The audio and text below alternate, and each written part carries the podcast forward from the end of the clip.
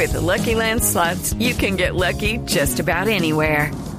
This is your captain speaking. Uh, we've got clear runway and the weather's fine, but we're just going to circle up here a while and uh, get lucky. No, no, nothing like that. It's just these cash prizes add up quick. So I suggest you sit back, keep your tray table upright, and start getting lucky. Play for free at LuckyLandSlots.com. Are you feeling lucky? No purchase necessary. Void where prohibited by law. 18 plus terms and conditions apply. See website for details. De otros lugares que el DAGRET hizo una visita y efectivamente el edificio está en riesgo. La alcaldía pidió apoyo al bienestar familiar para atender a los 20 menores y aseguró que están concretando las ayudas necesarias para estos ciudadanos venezolanos que aseguran no tener un lugar digno donde vivir. Ampliación de estas y otras noticias en blurradio.com. Quédense conectados con Mesa Blue. A Volkswagen Gol y Voyage le pusimos lo único que les faltaba. Automático. En Blue Radio son las 8 de la noche en punto en Blue Radio. A los nuevos Volkswagen Gol y Volkswagen Voyage les pusimos lo único que les faltaba. Automático. Nuevos Volkswagen Gol y Volkswagen Voyage. Con caja automática secuencial de 6 velocidades, 110 caballos de fuerza, motor de 1.6 litros y más torque. La conectividad, la seguridad y la economía que ya conoces de Volkswagen Gol y Voyage en un nuevo modelo más cómodo de manejar. Ven por el tuyo a un concesionario y pásate a tu Volkswagen automático. Volkswagen. Son las 8 de la noche. Aquí comienza Mesa Blue con Vanessa de la Torre.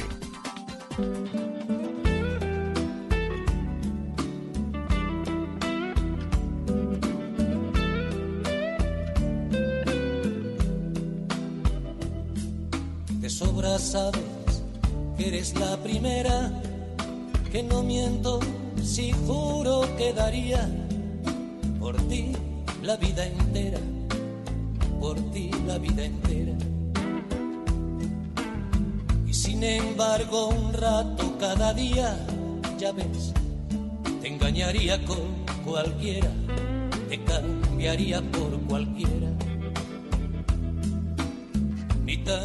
Muy buenas noches y bienvenidos a Mesa Blue. Colombia acaba de pasar por dos festivales, dos Hey Festivals maravillosos. El de Jericó, que es fascinante por todo, por novedoso, porque el lugar es precioso, de gente entusiasta, inquieta, porque además el empresariado paisa volvió a dar ejemplo de saberse articular de manera muy exitosa en torno a proyectos de construcción cultural.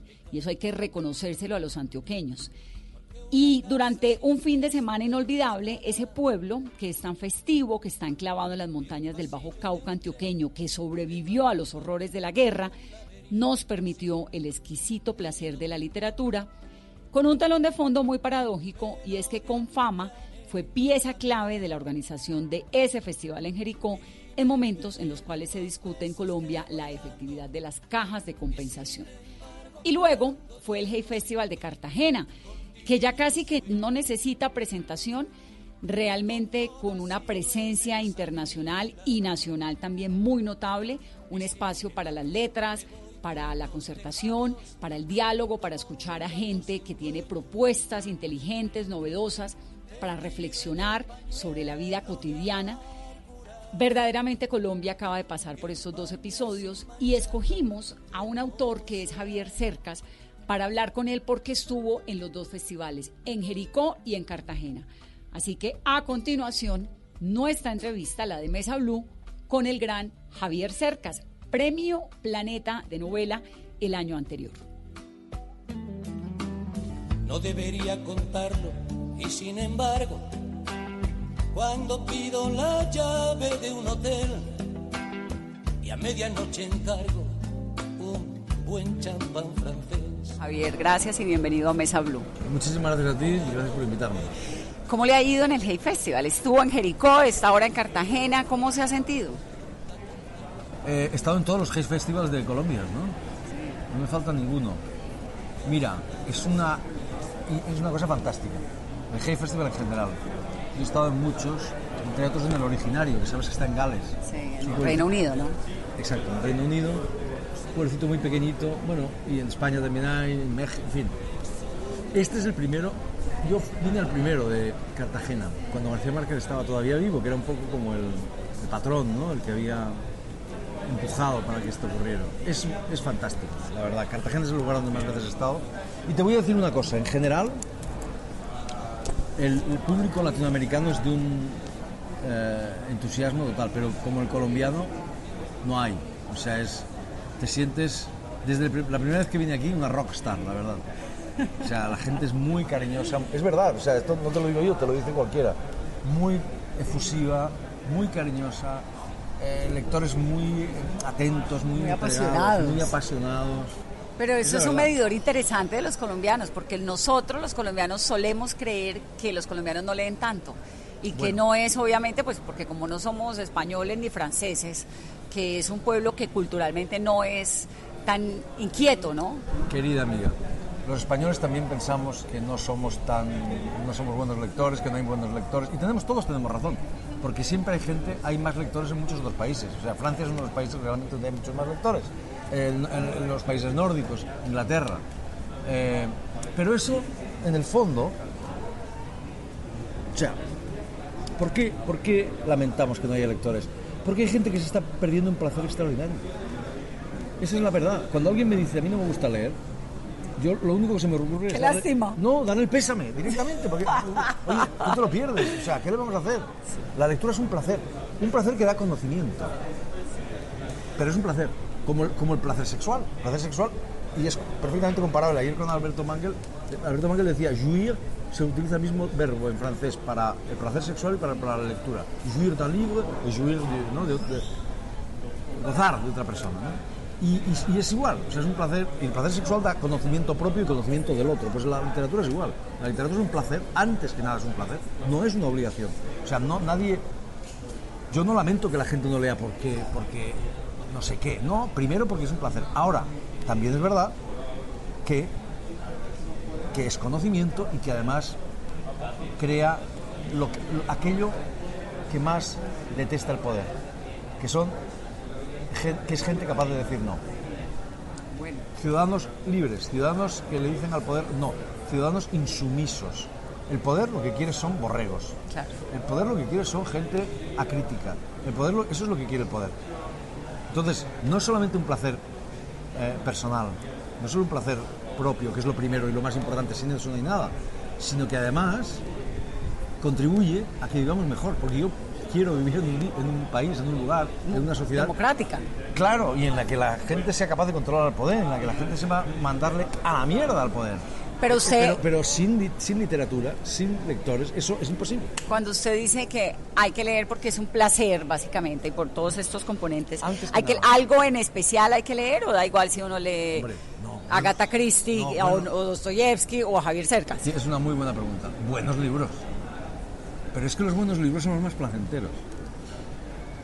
¿Comprendes? Es decir, Cervantes o Dostoyevsky no son Cervantes o Dostoyevsky porque ah, haya que, que para leerlos haya que ser catedrático o, o- o académico de la lengua, sino porque producen un placer extraordinario, único. A veces hay algunos libros que requieren un poco de esfuerzo, es verdad. Pero, por ejemplo, el mejor libro del mundo, que es El Quijote, que yo sepa, ese libro es un libro esencialmente popular. Ese es un libro que leían, que leía la, que era un libro para la gente, no es un libro para intelectuales, no es un libro Sin pretensiones, dijo usted en la, en la exposición de Jericó, me llamó un montón eso la atención, cuando habla de Cervantes y del Quijote que dice que fue escrito sin pretensiones, ¿no? Obviamente Cervantes quería escribir el mejor libro posible, como cualquier escritor, pero no es un libro para las, élites, no es un libro difícil de leer, en absoluto. En la época fue un libro enormemente popular, fue un bestseller, ¿comprendes? Eh, a ver, es verdad que hoy, no quisiera engañar yo aquí a los lectores, yo a un chico de 13 años no le pondría a leer el Quijote ni loco. ¿Usted qué le pondría a leer a un chico de 13 años? El- la Isla del Tesoro, Claro. por ejemplo, y muchos otros. La Julio cabaña del tío Tón. Ese me gusta menos, pero bueno, también. Pero, pero eh, Julio Verne, yo leí todo Julio Verne, eh, eh, Salgari, Stevenson, montones de escritores, incluso algunos que parecen... Es decir, es verdad, perdón, que el Quijote es un libro que ahora, cuya lengua ahora parece más, más arcaica de lo que es, es verdad. Tú ahora coges el libro, una persona sin formación, es verdad que cuesta un poquito habituarse a la lengua, porque es un poco una lengua antigua. Pero en cuanto te esfuerzas un poquito ya está. Y entonces es un libro es un libro de risa, es un libro mm, mm, esencialmente humorístico, es un libro entretenido, es un libro de aventuras, es un libro... Ahora, eso no significa que no plantee problemas serios, es decir, el entretenimiento, el placer, no es incompatible con la seriedad. Y el humor no es incompatible con la seriedad. El ese es el libro más divertido del mundo y más serio del mundo. Entonces, este es el gran problema que tenemos que, que mucha gente tiene, y es que cuando empieza a pensar en la literatura, no digamos en los grandes libros, en los grandes clásicos, lo que empieza a pensar es, Dios mío, qué esfuerzo me va a costar esto, Dios mío, esto es un... No, esto es una cosa muy Sí, seria. es una tarea y ahí se pierde el encanto de- Claro, lectura obligatoria, yo siempre digo, es un oxímoron. Dejar libros, ¿usted es de los que los deja en la página 50 si se aburre? Sí, antes. ¿Cuántas páginas le da un libro que no lo agarra de Depende entrada? del libro. Pero si el libro. Y además, te voy a decir la verdad, libros que elogiadísimos, que los cojo y digo, esto es una porquería. Y ocurre. Elogiadísimos, ¿Cuál fue el último que dejó? No lo voy a decir. Me niego. Solo en presencia de mi abogado. No, digo en serio, porque quedaría. Sí, no, no, no, pues porque sí. además la persona está viva. Elogiadísimos. Oye, una mierda, y lo digo así, tal cual. Página 30, ya no podía más. O sea, Chao. era basura. Sin, sin ningún tipo de misericordia ni remordimiento. No, al contrario, avergonzado de que, de que guste a, según qué gente, en este caso la crítica literaria. Basura, o sea, malísimo. Un libro con pretensiones, un libro, ¿sabes? Como decía Stendhal, eh, hay gente que cree que la literatura es llamar al caballo corcel. Eso ocurre. Sí, sí, que sí, sí, sí. Que, que, como decía... es Que toca cosa- escribir rocambolesco. Claro, como decía el- el- el- eh, Mairena, hay una escena maravillosa de Juan de Mairena, el de Machado, ¿sabes? Que es un profesor de retórica, que se inventa Antonio Machado, gran poeta, un libro inmenso. Entonces, Mairena saca a un alumno suyo que se llama, si no recuerdo mal, Pérez, y le dice, Pérez, esto es la mejor lección sobre literatura que yo puedo dar. Pérez, apunte en la pizarra los eventos consuetudinarios que acontecen en la Rúa. Pues, y apunta los eventos consuetudinarios que acontecen en la Rúa. Y dice Mairena, ahora póngalo en lenguaje literario. Y Pérez piensa un poco y dice, lo que pasa en la calle. Y Mairena dice, no está mal. Eso es literatura, lo que pasa en la calle, no los eventos consuetudinarios que acontecen en la Rúa. Y es increíble que todavía haya gente que crea eso. Que En escribir España complejo. ocurre. Bueno, ocurre con los periodistas también. Digamos, los periodistas, eh, me pasa un montón, ¿no? Que digo, diga las cosas para que se las entienda todo el mundo. De la manera más sencilla posible. Está haciendo calor, está haciendo sol. Usted no necesita claro. desgastarse. ¿Qué es lo que pasa con los miserables? ¿Usted se obsesionó con los miserables o fue solo Melchor? Fue solo Melchor, Melchor. es el personaje de Terralta que vamos a entrar en esto tan profundo y pues es la excusa para tener esta noche a Javier que me encanta. Digo esta noche porque el programa va a salir de noche aquí en Cartagena donde lo estamos grabando en este momento son las 12 del día y hace un calor infernal. Pero Melchor es un tipo que se obsesiona con los miserables, le fascina y su vida está marcada totalmente por los miserables. Lo de Melchor lo entiendo y lo hablamos ahora, pero usted No, mi relación con los miserables no es, es que nadie puede tener una relación con, los miserables. estable. co- como la que tiene Melchor, es imposible.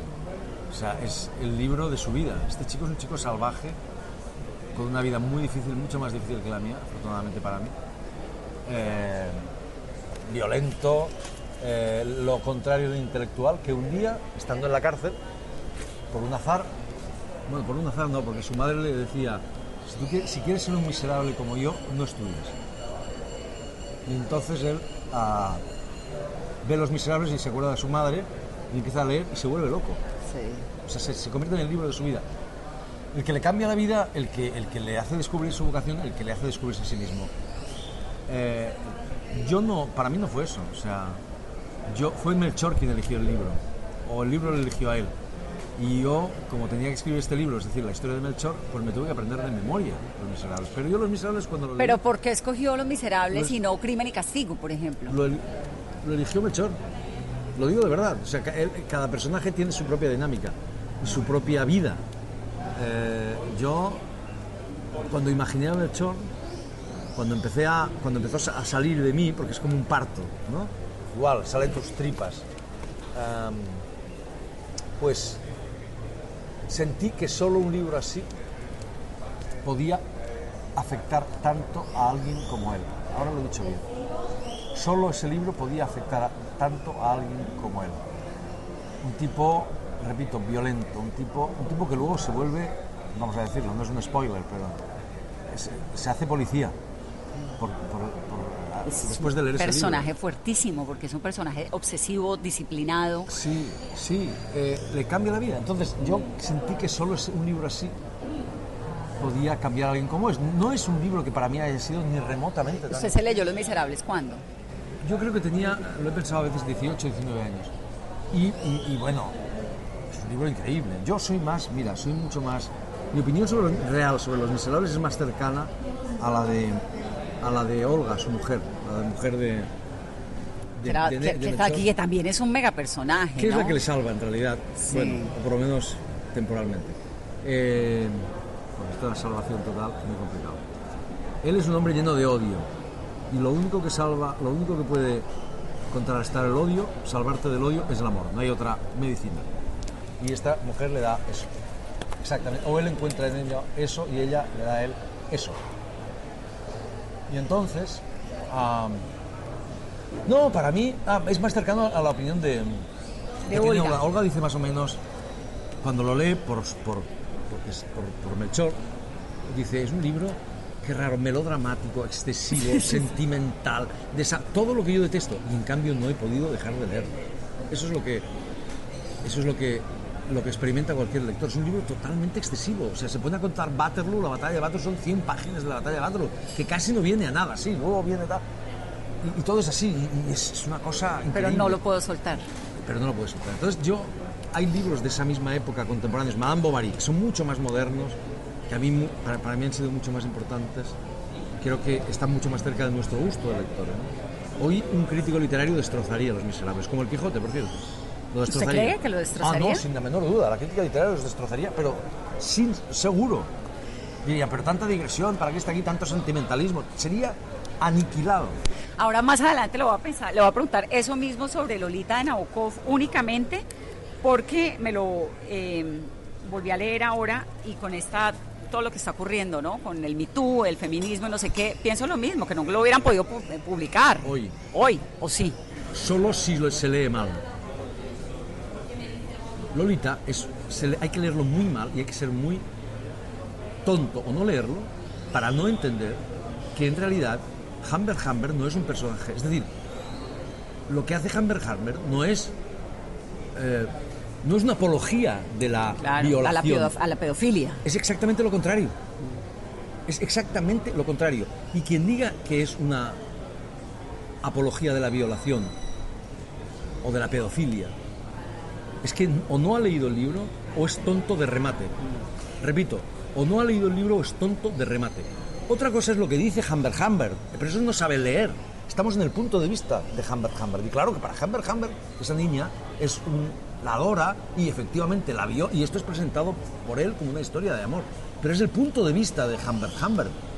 No es el No punto de de, vista de. Nabokov, ni del libro. Eso no es lo que dice el libro. Hay que ser estúpido de arriba a abajo o estar cegado por el fanatismo. Mira, ¿Usted cree que, que Lolita lo hubieran podido publicar en esta época? sí, no tengo la menor duda. ¿No lo hubieran destrozado? Bueno, a ver, lo hubieran destrozado. Sí. Mira, ¿me permites decirte una cosa? Lo que quieras. Que no sé, no sé si tiene que ver con esto, pero vamos a ver. No hay causa más justa que la de la igualdad entre los hombres y las mujeres, o mejor dicho. Sí hay una causa más justa que es la causa de que no destrocemos el planeta.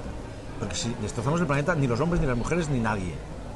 Esa es la primera. La segunda es la de igualdad de los hombres y las mujeres. ¿Y por qué? Esto es una obviedad. No deberíais ser solo las mujeres, sino principalmente los hombres quienes, defendiésemos esta causa. Porque desde que el mundo es mundo, las mujeres han sido esclavas de los hombres. No han existido. O sea, en la antigua Grecia, para Aristóteles, las mujeres eran como, es así, unos hombres más inteligentes de la historia de la humanidad y para Platón eran nada, cero, nada, eran sirvientas. ¿Comprendes? Y esto ha sido siempre así. Esto es- no es una injusticia, es lo... Que ha elévalo- pasado. Elévalo a la, X, a la enésima potencia. Es lo que ha ocurrido, ha que ha sido la historia, sí. Y cuando, y cuando ahora nos podemos a buscar a ver si hay Shakespeare mujeres, no hay que buscarlos porque no los hay. ¿Y sabes por qué no los hay? Por esto, por la injusticia. Por esta increíble injusticia. Entonces eso es lo primero que hay que arreglar. La primera causa es esa. Esa es la primera causa. Ahora, una buena causa hay que defenderla bien.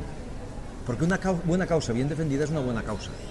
Una buena causa mal defendida corre el riesgo de convertirse en una mala causa. Este libro, Terra Alta, tú puedes leerlo como un libro salvajemente feminista. Y lo es. Yo a los tipos que pegan a las mujeres, o que ya no digamos que matan a las mujeres, les cortaría los huevos. Eso es lo que yo haría. ¿Sabes? Que es lo que hace Que- sí, no, Melchor, a- sin hacerle No, no, spoiler que al libro. cortaría los huevos. Sí, pero No, no, soy Alta más- es un libro, ahora entramos a él, pero es un libro sobre la justicia. Un momento, exactamente. ¿No? Pues vamos a ir a la justicia. Por eso está bien que hablemos de lo de las mujeres. O sea, comprendes, esto es lo que yo pienso. Ahora, una ca- buena causa mal defendida puede ser... Si tú defiendes mal una buena causa, puedes arruinarla. Te lo digo con un ejemplo nada más. El señor Woody Allen, ¿ah? que está siendo estigmatizado, que hay actrices que- o- y actores que no quieren Trabajar con, con él, él. porque se supone que violó a su hija. Ha sido dos veces absuelto por dos tribunales consecutivos de ese supuesto atroz delito que sería abusar de una niña. Dos veces. Entonces el señor Woody Allen es inocente. Porque, querida amiga, todos somos inocentes hasta que se demuestre lo contrario. Si todos somos culpables hasta que se demuestre lo, que es lo contrario, si todos somos culpables hasta que se demuestre que somos inocentes, vivimos en el infierno. Y no podemos vivir en el infierno. El señor Woody Allen es inocente hasta que se demuestre lo contrario. Y es un genio, ¿Comprende? además. Eso me da igual. Ahora me da igual en este caso. Porque Pero es inocente. sus películas, muy bien. Pero este señor es inocente, no podemos condenarlo. Eso es la perdición del movimiento feminista, que es de la causa feminista. Si esto se convierte en una caza de brujas, se acabó el feminismo y esto es vital. Lo nece- no necesitamos que no se acabe, que siga, pero hay que defenderlo bien. Sí, Si todos los con hombres sensatez. somos violadores hasta que se demuestre lo contrario, ¿Estamos fregados? estamos fregados todos. Sí. Yo, cuando hay una canción que dice eres el violador eres tú, yo digo, yo no. Yo no he violado a nadie, Nadie. ni tengo ni la más mínima intención de hacerlo, ni lo he hecho jamás, ni he abusado de ninguna mujer, ni he pegado a ninguna mujer. Por favor, Entonces, no nos metáis que- a todos en el mismo saco. Exactamente. Y entonces, y estoy completamente de acuerdo, Javier, porque además me, me la paso teniendo esta conversación sobre, sobre el feminismo, Esto que creo que la- es, una ca- que es una causa muy mal defendida en algunos Pues lugares. si es mal defendido, será la ruina del feminismo. Esto, que es lo que no puede ocurrir. Pero entonces Porque usted los cree... enemigos del feminismo se agarran ahí. Claro. Se agarran a casos como el de Woody Allen o a casos como el de acusaciones falsas, que alguna habrá, seguro. Esto es indudable. Porque toda buena causa tiene sus canallas, toda, incluso del feminismo. Pero las primeras interesadas en que no hay abusos, en que se defienda esa causa limpiamente Bien, y bien, somos las mujeres. Es que seguro. Bueno, esto espero no tener, o sea, esto es así. No tengo ningún, yo tengo dudas sobre todo, menos sobre esto. Yo también. Tengo exactamente, me, me- ocurre exactamente lo mismo y tengo, comparto profundamente esa, esa reflexión sobre no demonizar a los hombres y no meter A nadie. todas las circunstancias a nadie y A no nadie. meterlo en una en una generalización que termina haciéndole mucho daño a la construcción de la Somos sociedad. Yo digo, yo mi generación, yo soy machista por defecto.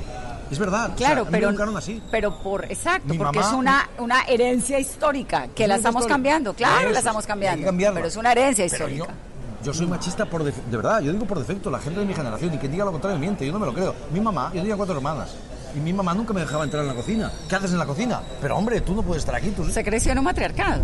Yo crecí en un matriarcado total. Entonces, yo sé que hay que yo soy machista, si lo sé perfectamente. O sea, no tengo Pero ningún- hace algo al respecto para pero al menos soy consciente de serlo, primero. Y segundo, a mí nunca me- se me ha ocurrido ni pegar a una mujer, ni maltratar a una mujer, ni violar. O sea, esto, entonces, por favor, no, no somos todos iguales. El violador es tú, no. A mí no me no me, me es violador. Ni a millones y millones de hombres que no han violado a una mujer y que no han pegado a una mujer y que no han matado a una mujer y que detestan eso. Que- porque no hay nada que me repugne más que eso. Entonces, esta causa deberíamos defenderla a los hombres. De acuerdo. Para empezar. Pero bueno, da igual.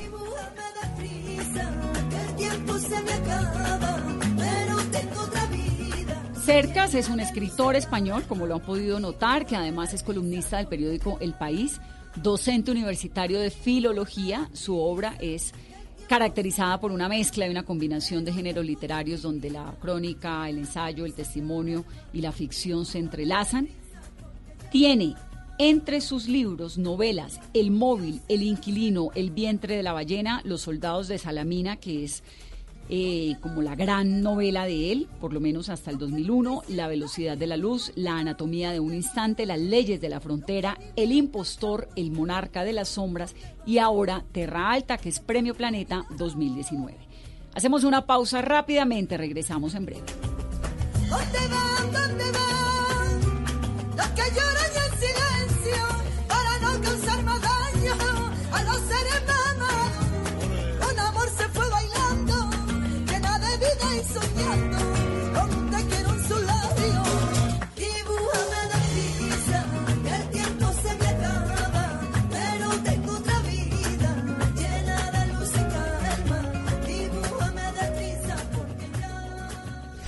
humor, Señores, por Alfredo Vargas Angulo, nacido en Bogotá el 14 de marzo de señora, 1900, no. cédula de ciudadanía número 18654 No, señora, por favor, por oficiales Inés María ¿Cuál Sabana y oficial? matrimonio Sí, y sí. tres hijos. Sí, sí, pero- Para decirle que con nosotros sus datos personales estarán siempre muy seguros. está en Blue Radio. Ministra saliente de Trabajo Alicia Arango, ahora ministra del Interior, muy pronto. Me da la impresión que la presentación de la ministra fue bastante desafortunada. Uno podría haber presentado la reforma laboral más enmarcado en cómo mostrar ejemplos de la forma como uno puede recuperar el empleo, pero no tratar de unir una reforma laboral con una pensional. Voz Populi. Frente a la palabra cáncer. Pues es muy berraco que le digan a uno. Le cambió la forma de ver la vida. Sí, la aprovecho cada minuto. No, lo fundamental de todo, ¿sabe qué es? Que uno sabe aprovechar el tiempo, prioriza, aprende a decir unas cosas sí, a otras no. Dos palabras que son básicas para eso, el amor y la risa. Mire, es la cosa más terapéutica que puede haber. De lunes a viernes desde las 4 de la tarde. Si es humor, está en Blue Radio, la nueva alternativa. Si son noticias, Fiscal General de Venezuela, Tarek William Saab, ¿en qué se encuentra el caso de Aida Merlano? El presidente Duque le solicitó la extradición de Aida Merlano a un fantasma de la política venezolana. Me refiero al ciudadano Guaidó, no manda ni en su casa. están en Blue Radio. Ha declarado de manera abundante sobre su proceso judicial que se le sigue en Colombia. Le pudiera decir que ha cantado más que Pavarotti, si usted me permite. Mañanas Blue, de lunes a viernes desde las 5 de la mañana. Si son noticias, están en Blue Radio, la nueva alternativa.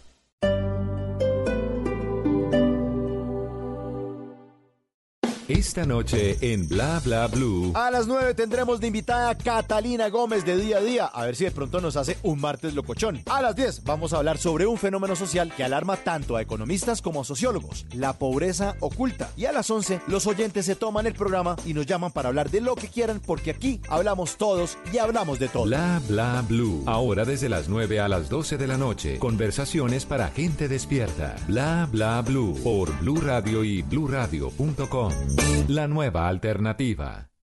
María Pajés, una de las figuras más importantes del baile flamenco, regresa al Teatro Mayor Julio Mario Santo Domingo con su nueva producción Una Oda al Tiempo, 7 y 8 de febrero de 2020. Compre ya sus entradas a través de primera fila o en taquillas del teatro. Alma en Movimiento, temporada de danza. Apoya a Bancolombia y Caracol Televisión. Invita a Blue Radio y Alcaldía de Bogotá. Más información www.teatromayor.org. Código PULEP BBO 280.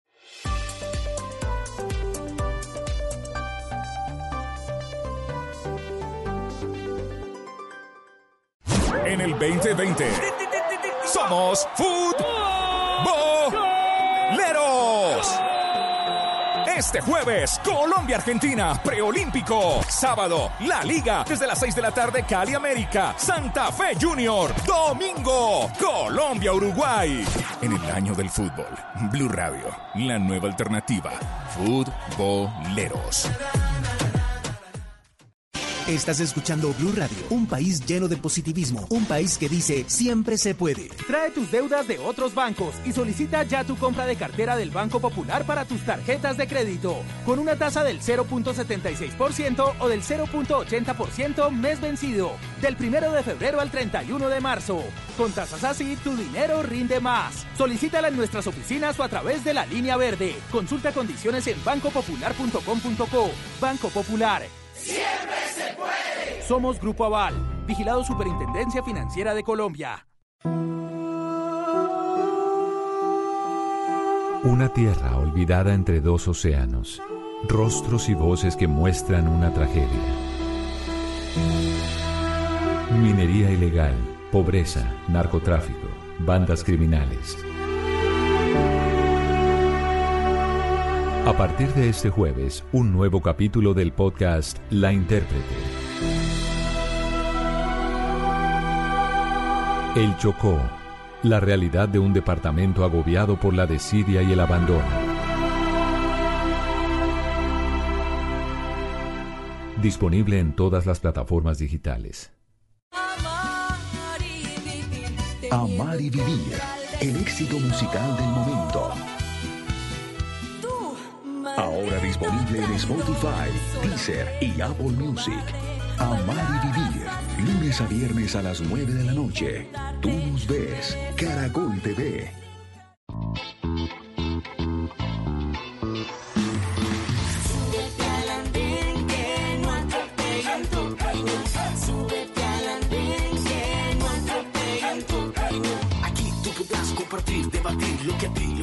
Nos pueda interesar. Son muchas voces unidas en una. ¿Quién te viene a callar? Hey, ¿cómo va tu país? ¿Cómo va la economía? ¿Cómo va la sociedad? Hey, ¿qué tú puedes decir? Si te quedas te preguntas solo ven, ven, ven, ven.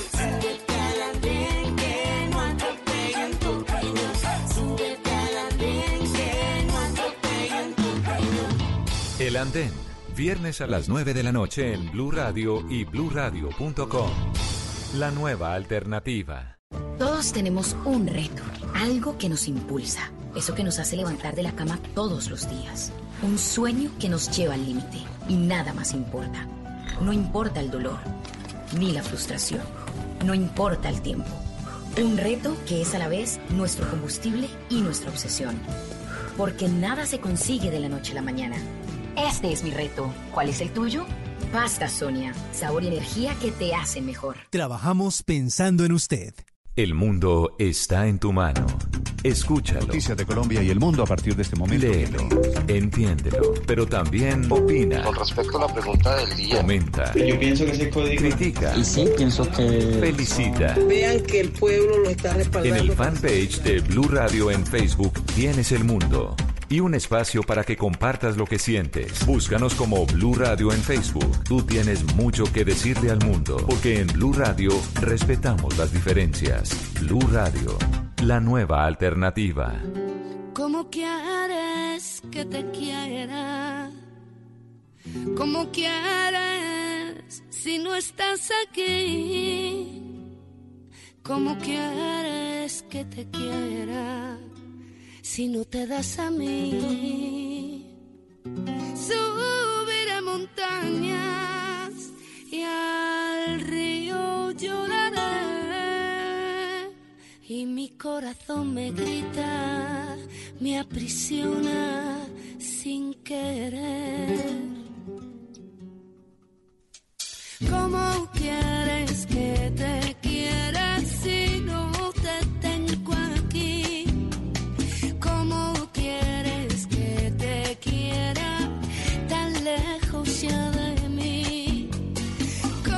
Continuamos, hoy es martes, es Mesa Blue en literatura. Estamos hablando con el escritor español Javier Cercas.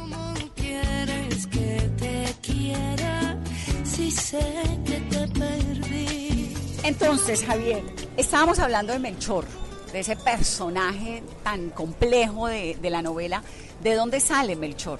Cuando me dijo hace un momento una frase que me pareció tremenda y es que le sale de usted, que lo vomita, que lo tiene como en las entrañas, ¿no? ¿De Las dónde novelas sale? tienen que salir de las entrañas. Si no salen de ahí, el, el cerebro sirve para la cabeza, la, digamos, las técnicas del escritor, la artesanía, todo eso sirve para canalizar lo que sale de las tripas. Pero las novelas salen de las tripas y si no son malas. Y tu pregunta es una pregunta que no tiene respuesta y que yo me he hecho también. ¿De dónde sale un personaje tan lleno de dolor? Tan lleno de furia justiciera? Tan lleno de odio. Solo. Pero además tan inquieto intelectualmente. Es que es un personaje Sí. muy raro porque comparte libros de amor, de- libros con Olga. Sí, sí, Tienen una relación donde comparten libros. Eso es lo más fuerte que le puede pasar a una pareja. Sí, pero eso es más tarde. Eso es más tarde. O sea, como te decía, lo que a él, él se enamora de esa mujer porque le cura. Esa mujer es, es el amor. O sea, lo único que sal, lo único que cura del odio es el amor. Y lo que encuentra esta mujer es una cosa que nunca había encontrado, que es una mujer que la quiere y a la que él quiere.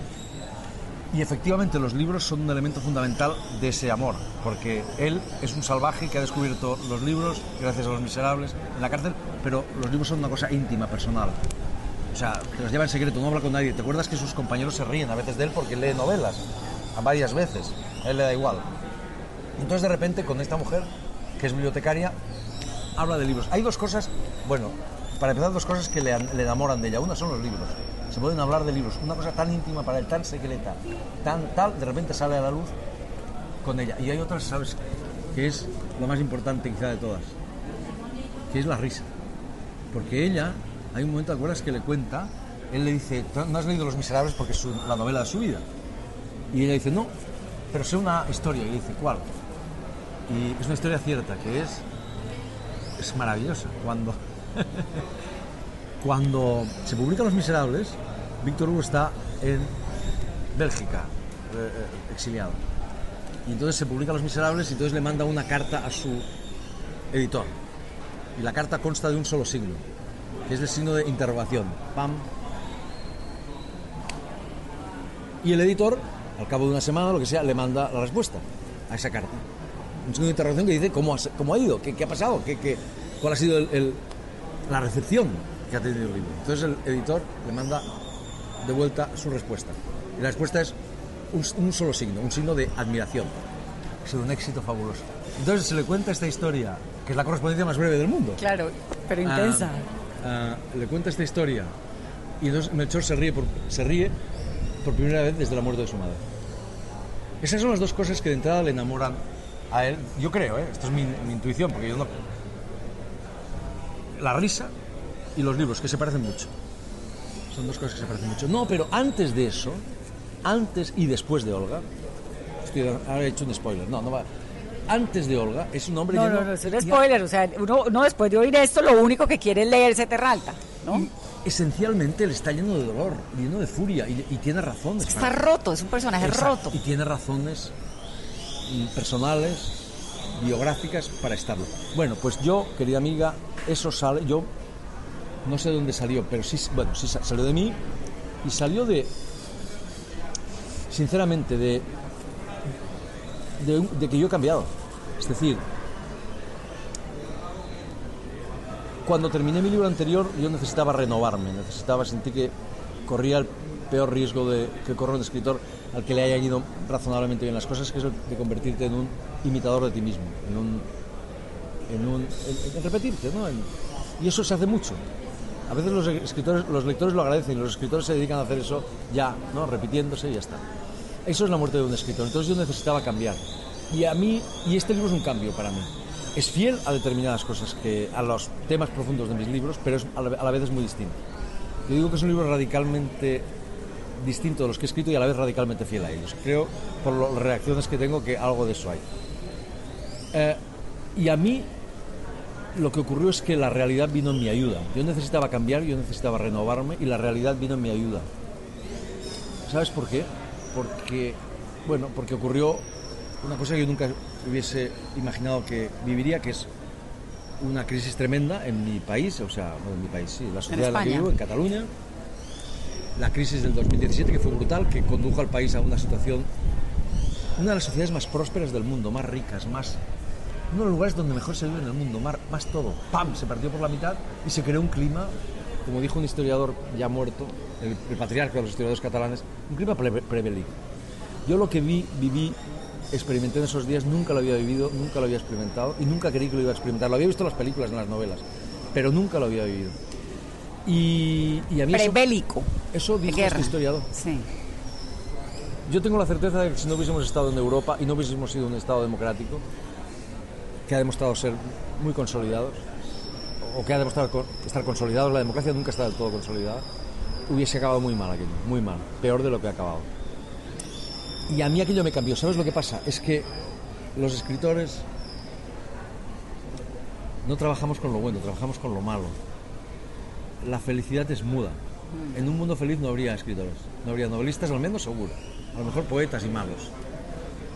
Porque los escritores no trabajamos con lo bueno, trabajamos con lo malo. Con la tragedia. Con el dolor, con la discordia, con, con- con la violencia, con, la, con lo malo, no con lo bueno. Y a mí eso, somos, somos recicladores de basura. En el mejor de los casos, sí, somos recicladores, no de verdad. Recicladores, cogemos la basura. Mira, lo- se puede La basura humana. Totalmente. No, totalmente. Eh, Podrías decirlo de una manera más bonita, pero no, no más real. Podrías decir que somos alquimistas. Eso sería la manera bonita de decirlo. Convierten el hierro en oro. Pero no, somos recicladores de mierda, de basura. Cogemos lo malo y le damos un sentido al menos. Y por eso somos útiles. Porque cogemos lo malo y le damos un sentido. Al menos le damos un sentido. En el mejor de los casos, belleza. El sentido es belleza. Entonces, a mí eso me sirvió. O sea, me vino bien. Porque te voy a contar una cosa que no he dicho. Casi, pero te lo voy a decir aquí ahora que no nos oye nadie. Estamos en esta Es que- esquina en el hotel. Es que, es que yo ahí digo cosas que no me atrevería a decirte aquí. Es decir, la, la- la ficción, la literatura, sirve para decir aquello que no podrías decir de otra manera, aquello que no puedes expresar de otra manera. Yo, en- yo escribo artículos como tú, yo no soy periodista, pero escribo artículos y algunos desgraciadamente demasiado han tenido demasiado eco y en fin sobre estas cuestiones políticas. Yo no nunca lo imaginé, pero cuando tu país se va a la mierda, pues al final hablas Nos de eso. sí. Eh, me hubiese encantado no tener que hacerlo. Eh, entonces yo en el libro este digo cosas mucho más profundas y mucho más serias de las que digo en mis artículos. Sobre lo que, sobre lo que yo siento, sobre lo que ha pasado. Pero son cosas que no podría decir de otra manera, porque ni siquiera a mí mismo me atrevería a decirlo de otra manera. O sea, toda esa furia, todo ese dolor, todo es, Esa venganza. ese afán, exacto, ese afán de venganza, esa, eso sale de las tripas. Y eso solo se puede decir en una novela. La no- las novelas sirven para decir aquello que solo se puede decir en las novelas. Las novelas son un instrumento de conocimiento insustituible. No lo puede sustituir ni el ensayo, ni el periodismo, ni la filosofía, nada de eso. Es un modo de conocimiento propio. Y por eso, por eso la novela es insustituible. Y ya que estamos en el Yo tema no de la venganza, de otra manera. queda uno con la el gran incertidumbre, no la gran incertidumbre del libro es ¿Se puede, la, se vale la justicia por cuenta propia cuando no hay justicia? Eso es. ¿Se Eso vale es- la venganza? Creo que ese es como el gran interrogante que le deja a uno el libro, ¿no? No, absolutamente. ¿Sí? Lo has leído muy bien. Esa es la- esa es la- mira, para mí escribir una novela es formular una pregunta compleja de la manera más compleja posible. Eso es escribir una novela. Y no dar respuestas. Los novelistas tenemos prohibido dar respuestas, o al menos dar respuestas claras, nítidas, taxativas. Sí, ¿se puede o no se puede? Sí, quien dice eso, la pregunta yo la formularía, si tú la has formulado muy bien, yo la formularía de esta manera. Si ¿Es legítima la venganza cuando la justicia no nos hace justicia? ¿Es legítima la venganza o no? Si yo dijera, si este libro dijera sí lo es o no lo es, No, es un mal ya, libro. se nos tiramos el libro, sí. no, no. Eso sería propaganda o Sería- pedagogía. sí, eso no- ya no es Y entonces literatura. ya no es Exactamente, bravo. Lo que hago es formular esa pregunta de la manera más compleja y tirársela al lector y Y decirle... queda "Mira, uno con eso aquí en la cabeza todo es, el tiempo, sobre es. todo porque fíjate que Colombia, que es un país con estos retos de justicia tan graves, ¿no? Y donde hay tanta venganza por todo lado, queda uno muy inquieto con ese interrogante. Ese es un tema universal, porque ese problema lo tenemos todos, de una manera o de otra. Pero en Colombia no es, en Colombia es acuciante, porque estáis en ese, exactamente en ese punto. Claro, y estás en el, en un tema, en el tema del proceso de paz, donde hay un montón de gente pidiendo venganza, O venganza. Y también justicia, justicia que a veces se puede parecer a la venganza. que a veces se puede parecer a la venganza, exactamente, exactamente. Eso es lo que le pasa a Melchor.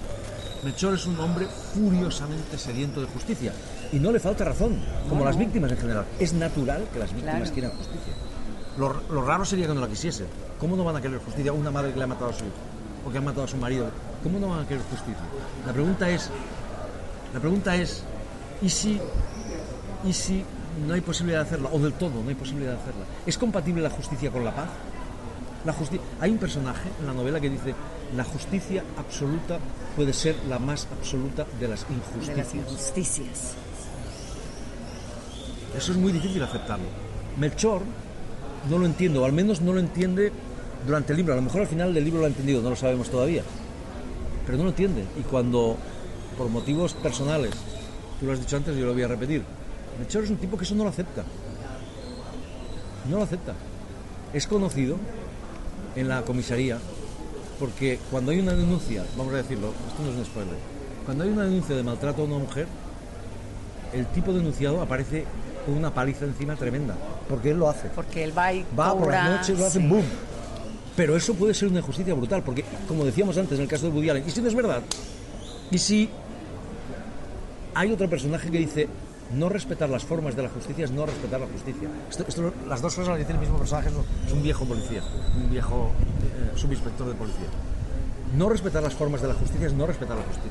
¿Cómo O sea, llegaste a Todo todos- el mundo, perdona, tiene derecho a ser defendido, hasta los mayores criminales. Si no, no hay... Y esto es muy difícil para, un, para, un, para una víctima. Una víctima lo que quiere es que se haga justicia como sea.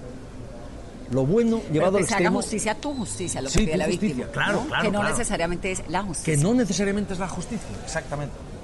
Lo bueno, estas son cosas muy difíciles de aprender que Melchor no entiende y que yo intento plantear, repito, con toda la complejidad y tirarle al lector el problema. Ahora vienes tú. Lo que hacemos los novelistas es complicarle la vida al lector.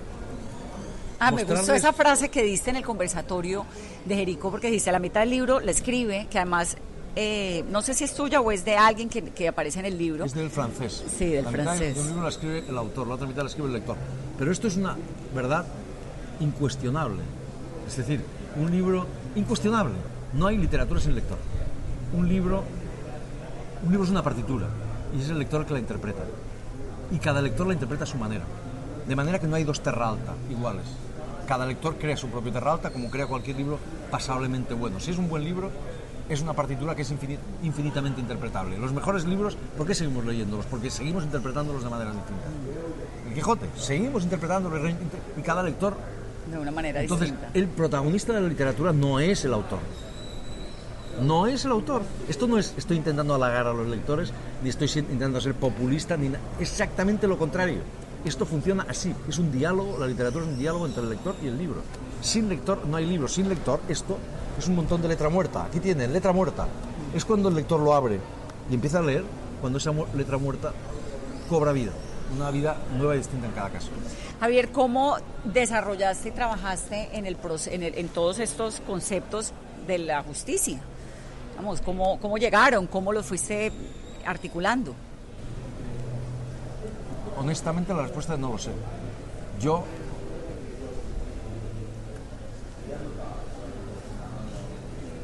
Te presto mi libro. te voy a leer, préstame tu libro, te voy a leer, mira, ocurrieron una serie de cosas en la Terra Alta. La Terra Alta es, lo he dicho La ya- Terra Alta existe.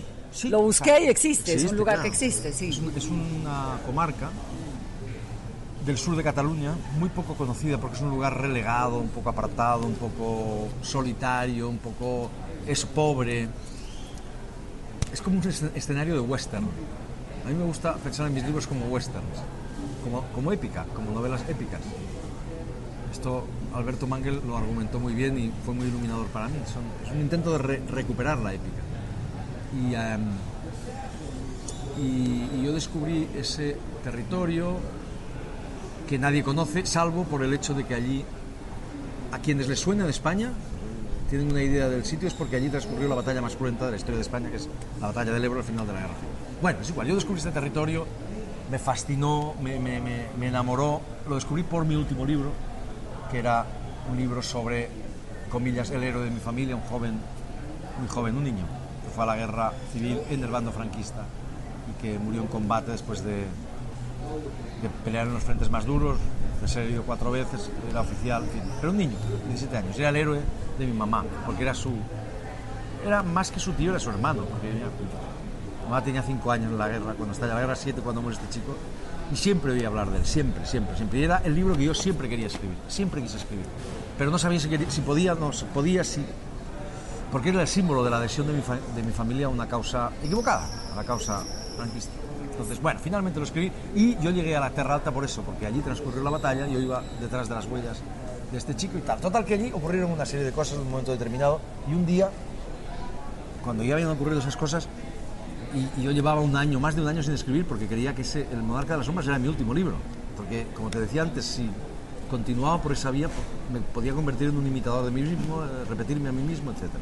Entonces, yo un día iba por la calle después de que habían ocurrido una serie de cosas y me entró esta frase que es la primera del libro. Esta es la frase primera del libro, aunque ahora es la, la primera frase del segundo capítulo, pero en rigor es la primera frase que se me ocurrió. ¿Qué es y cuál? dice así, la voy a leer. Se llamaba Melchor porque la primera vez que su madre lo vio recién salido de su vientre y chorreando sangre, exclamó entre sollozos de júbilo, que parecía un rey mago. Su madre se llamaba Rosario y era puta. Bueno, en las novelas que a mí me gustan, todo la novela está como en germen en la primera frase. Y esto es No, ya uno aquí. lee esa frase y tiene que seguir el libro. No, está todo No hay- aquí. No hay forma de no seguir. Está todo aquí. La sangre, o sea, la violencia, La los- maldad, los, el sollozos, abandono, la el- mamá. El, dolor, la mamá, eh, eh, eh, el júbilo, la puta, el sexo, todo. Toda, la, toda la novela en germen está aquí. Y además aquí había una música distinta. Había, había una música distinta. O sea, mis libros anteriores, por ejemplo, esto me lo dijo un señor cuando me encontré en el aeropuerto y me dijo, he leído todos sus libros y este tal me ha encantado y no sé qué. ¿Y sabe cuál es la diferencia entre, entre- este y los anteriores? Me, me dijo él. Y dije, ¿cuál? Este en la tercera persona. Y yo dije, es usted un muy buen lector. Porque este es un libro, a diferencia de los libros anteriores que es, digamos, antes del Monarca de las Sombras, de este Soldado de Salamina, todos eran primera persona. Además, una primera persona muy cercana a mí. El tipo se llamaba, el narrador a menudo, o casi sí, que a menudo se llamaba Javier Cercas, etc. Y este, en cambio, hay una gran distancia. Y esa gran distancia, paradójicamente, me ha permitido decir cosas que, como te digo, muy íntimas. ¿no? Esto es un maravilloso descubrimiento. La tercera persona me ha permitido decir cosas más íntimas que a veces la tercera persona. Claro. Que perdón, que a veces la, primera, primera persona. que el yo. Que el yo. Sobra. Y un yo, y un yo muy próximo a mí incluso. Entonces, ¿cómo, cómo se desarrolla esto? Tendría, no sé. Cuando, cuando tú pones todos mis libros, en todos mis libros, todos mis libros tenían algo de thriller, de, de novela policíaca. Esto mucha gente lo lee como una novela policíaca. No tengo ningún problema. El lector es el que manda, que cada uno lo lea como quiera. Ah, todos tienen algo, tenían siempre algo de, de thriller, porque en todos había un enigma y Un alguien, que enigma, intentaba- claro. y alguien que intentaba Y solucionar. en ese también lo hay. Claro, lo que pasa es que en este caso hay un policía y hay un crimen. Y tú, en cuanto pones un policía y un crimen, ya, hay, ya estás hablando de la justicia. Es inevitable. Entonces, un poco el... No es que yo primero dije... Los novelistas no funcionamos así, no decimos, mira, voy a plantear el tema de la justicia. Y ahora voy a poner un ejemplo de historia para ilustrar el tema de la justicia lo que yo quiero decir. Es lo contrario. Es exactamente lo contrario. Tú lo primero que tienes es una historia, una gente a la que quieres o la que detestas, unos personajes, una, un, un- juego que tú creas. Sí, unas reglas que tú impones. Cuando unas arranca. ¿saben que va a terminar? No, no, ni sabes qué es lo que quieres decir. Lo sabes cuando yo sé lo que quiero escribir cuando ya lo he escrito. Yo sé lo que quiero decir cuando ya lo he dicho. Esta es la magia de la literatura. La, la- Yo soy un tipo normal, muy normal. Dalí decía, yo soy súper normal. bueno. Yo no soy tan normal, pero bastante normal. Y- pero sé que si me pongo a combatir con las palabras, con la forma, con la estructura, puedo llegar a decir cosas que ni yo mismo sabía que quería decir, que ni yo mismo sabía. En eso consiste el conocimiento de la literatura. En, ese combate con la forma, con las palabras, que te lleva a sitios que tú no conocías. Yo, a mí me importaba este chaval, nada más. Un chaval que se llamaba Melchor, que había sufrido mucho, cuya madre era puta, tipo muy alejado de mí, de de, mi todo, experiencia. Y me importaba su vida y empecé a imaginarla y, y bueno, ocurrieron una serie de cosas que me llevaron ahí. Pero no son las ideas antes que las historias. ¿Tu mamá es un personaje muy importante en tu vida? Sí. Sí, ¿no? Porque te he ¿De escuchado quién? de acá, ¿de quién no? La bueno, mamá de quién no. No, no, pero me llamó la atención porque te oí en, en Jericó hablar de la mamá, aquí me has hablado de la mamá, tu mamá decía, pensaba que antes y tú no se había escrito nada. No, había un vacío desolador en la literatura universal. la historia de la literatura. ¿Qué carajo han dicho estos tíos? Hijo mío, entre Cervantes. Bueno, Cervantes está bien, pero los demás. Bueno, esto pero eso es normal. Yo creo que no quiero ser una excepción en esto. Seguro que las mamás del resto de los escritores piensan lo mismo, solo que no lo dirán o no lo dirán ellos. Pero, así, ¿cómo no va a ser importante? De hecho, es la protagonista secreta de algún libro mío, del Monarca de las Sombras, porque ella fue la que me, transmiti- la transmitió la historia de, su tío, de su, de, su, de su casi hermano, y creo que es la protagonista secreta. Es muy importante la madre, ¿no? Para todo el mundo. Para los hombres, para las mujeres, porque es la que...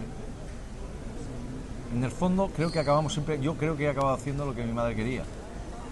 Sí, y uno ¿Qué se la pasa? y uno se la pasa tratando toda la vida Bravo. de ser lo que la mamá quiere que uno sea. No, no, a veces O el yo- papá. a- no, a veces nos pasamos la vida intentando no hacer lo que ella dice. Pero llegas a los 57 años que tengo yo y dices, joder, si hice lo que ella quería. Soy lo que Soy ella lo que quería. ella quería. Yo quería ser otra cosa, pero en realidad soy- tienen un poder extraordinario.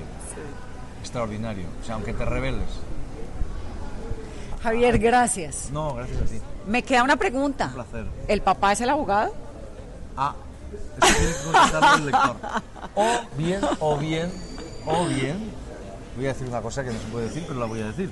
Que es que en realidad este es el primero de cuatro volúmenes. Este, este no sé, este es el primer volumen de una tetralogía. Esto yo al principio no lo quería decir para Terra Alta es el primero de cuatro Sí. y ya tiene los otros tres medianamente en la- en la diseñados. cabeza. Uno casi está escrito.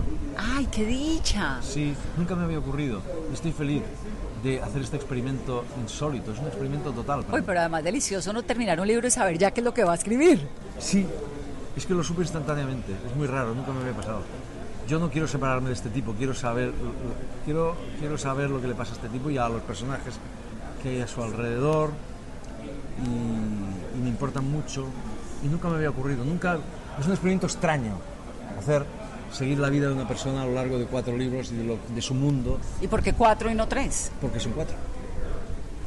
No es, no es, digamos, Hércules Poirot, ¿no? Tiene una serie de aventuras, no es, no es, un, no es Sherlock Holmes, ¿no? Sí, Que sí, sí, sí, Son una 20 serie. o sí, que podía hacer 25, no, son cuatro. No sé por qué. Ya sé todo, yo ya lo sé todo, todo, lo que. A lo mejor Eh, me ¿Cuándo me vas a contar lo del abogado que me parece de suma importancia? Pero es que no hay literatura sin ambigüedad. No hay literatura sin ambigüedad. Y en- efectivamente, como tú dices, en este libro queda no solo ese punto, sino muchos No, un otros montón, en la claro. oscuridad. Pero es que no hay literatura sin ambigüedad, no hay literatura sin oscuridad, no hay literatura sin, inde- sin indeterminación. Lo que pasa es que como yo soy eso es- periodista, entonces yo necesito el, el- el desenlace del abogado y el, y el, y el Melchor urgente, ¿no? Porque, Pero el perio- por porque el periodismo y la literatura son lo opuesto. En el periodismo sí que hay certezas, o puede haber certezas. son indispensables, por lo menos Neces- buscarlas. Exactamente, al menos buscarlas. Y si la encuentras, bravo. Pero en la literatura, si encuentras la certeza, horror. No puedes dar respuestas a las preguntas que has encontrado. La literatura vive de eso, de la indeterminación, de la ambigüedad, de, la, de, la, de lo que no sabemos. Porque ahí es donde el lector puede intervenir. Por ejemplo, ¿tú qué piensas? ¿Es el padre o no es el padre? Eso es cosa tuya, del lector. Puede No ser el hermano, puede ser un amante, O un amigo de nada. siempre o... O puede ser, de na- puede ser no, es nada. algo, es algo porque es una relación fuerte. Con una ella, fuerte. con la madre, ni siquiera con él, con la madre. ¿Estás segura? Pues no sé. Ahí, ahí entramos. Yo no estoy segura de nada. No, es. Después de esa entrevista que te digo, no sé nada. No se puede cerrar todo, porque entonces ya... Y no, y en este caso es eso. Eh, ¿Pero tú crees que es el padre? Yo no te voy a decir lo que creo. Estaría faltando a, mi, a mis deberes. Gracias, Javier. Terra Alta es el Premio Planeta 2019 y a mí me hace muy, muy feliz tener a Javier cercas y además que ustedes lo estén pudiendo disfrutar como lo he disfrutado yo. Que tengan una muy feliz noche, que se, siga gozándose Cartagena, Javier. Sí, lo voy a hacer. Me queda poco ya, pero, Pero bien. pero, pero lo disfrutaré al máximo. Y bienvenido siempre. Estaré esperando los otros cuatro, tres. Ojalá, ojalá. Y nos dieron las diez y las once, las doce y la una y las dos y las tres. Y desnudos al anochecer nos encontró la luna. Y nos dieron las diez y las once, las doce y la una y las dos y las tres. Y desnudos al anochecer nos encontró la luna.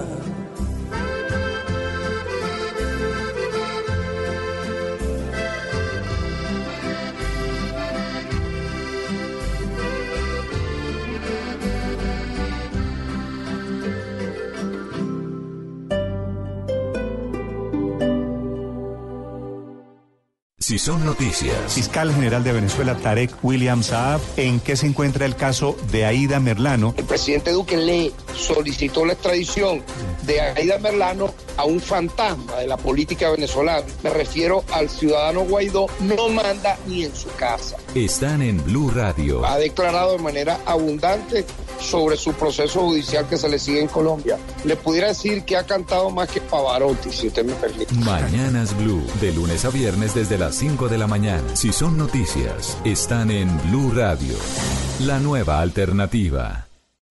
María Pajés, una de las figuras más importantes del baile flamenco, regresa al Teatro Mayor Julio Mario Santo Domingo con su nueva producción Una Oda al Tiempo, 7 y 8 de febrero de 2020. Compre ya sus entradas a través de primera fila o en taquillas del teatro. Alma en Movimiento, temporada de danza. Apoya a Bancolombia y Caracol Televisión. Invita a Blue Radio y Alcaldía de Bogotá. Más información www.teatromayor.org. Código PULEP BBO 280.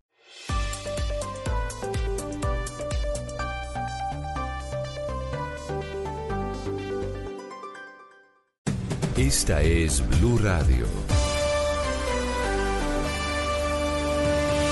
En Bogotá, 89.9 FM. En Medellín, 97.9 FM.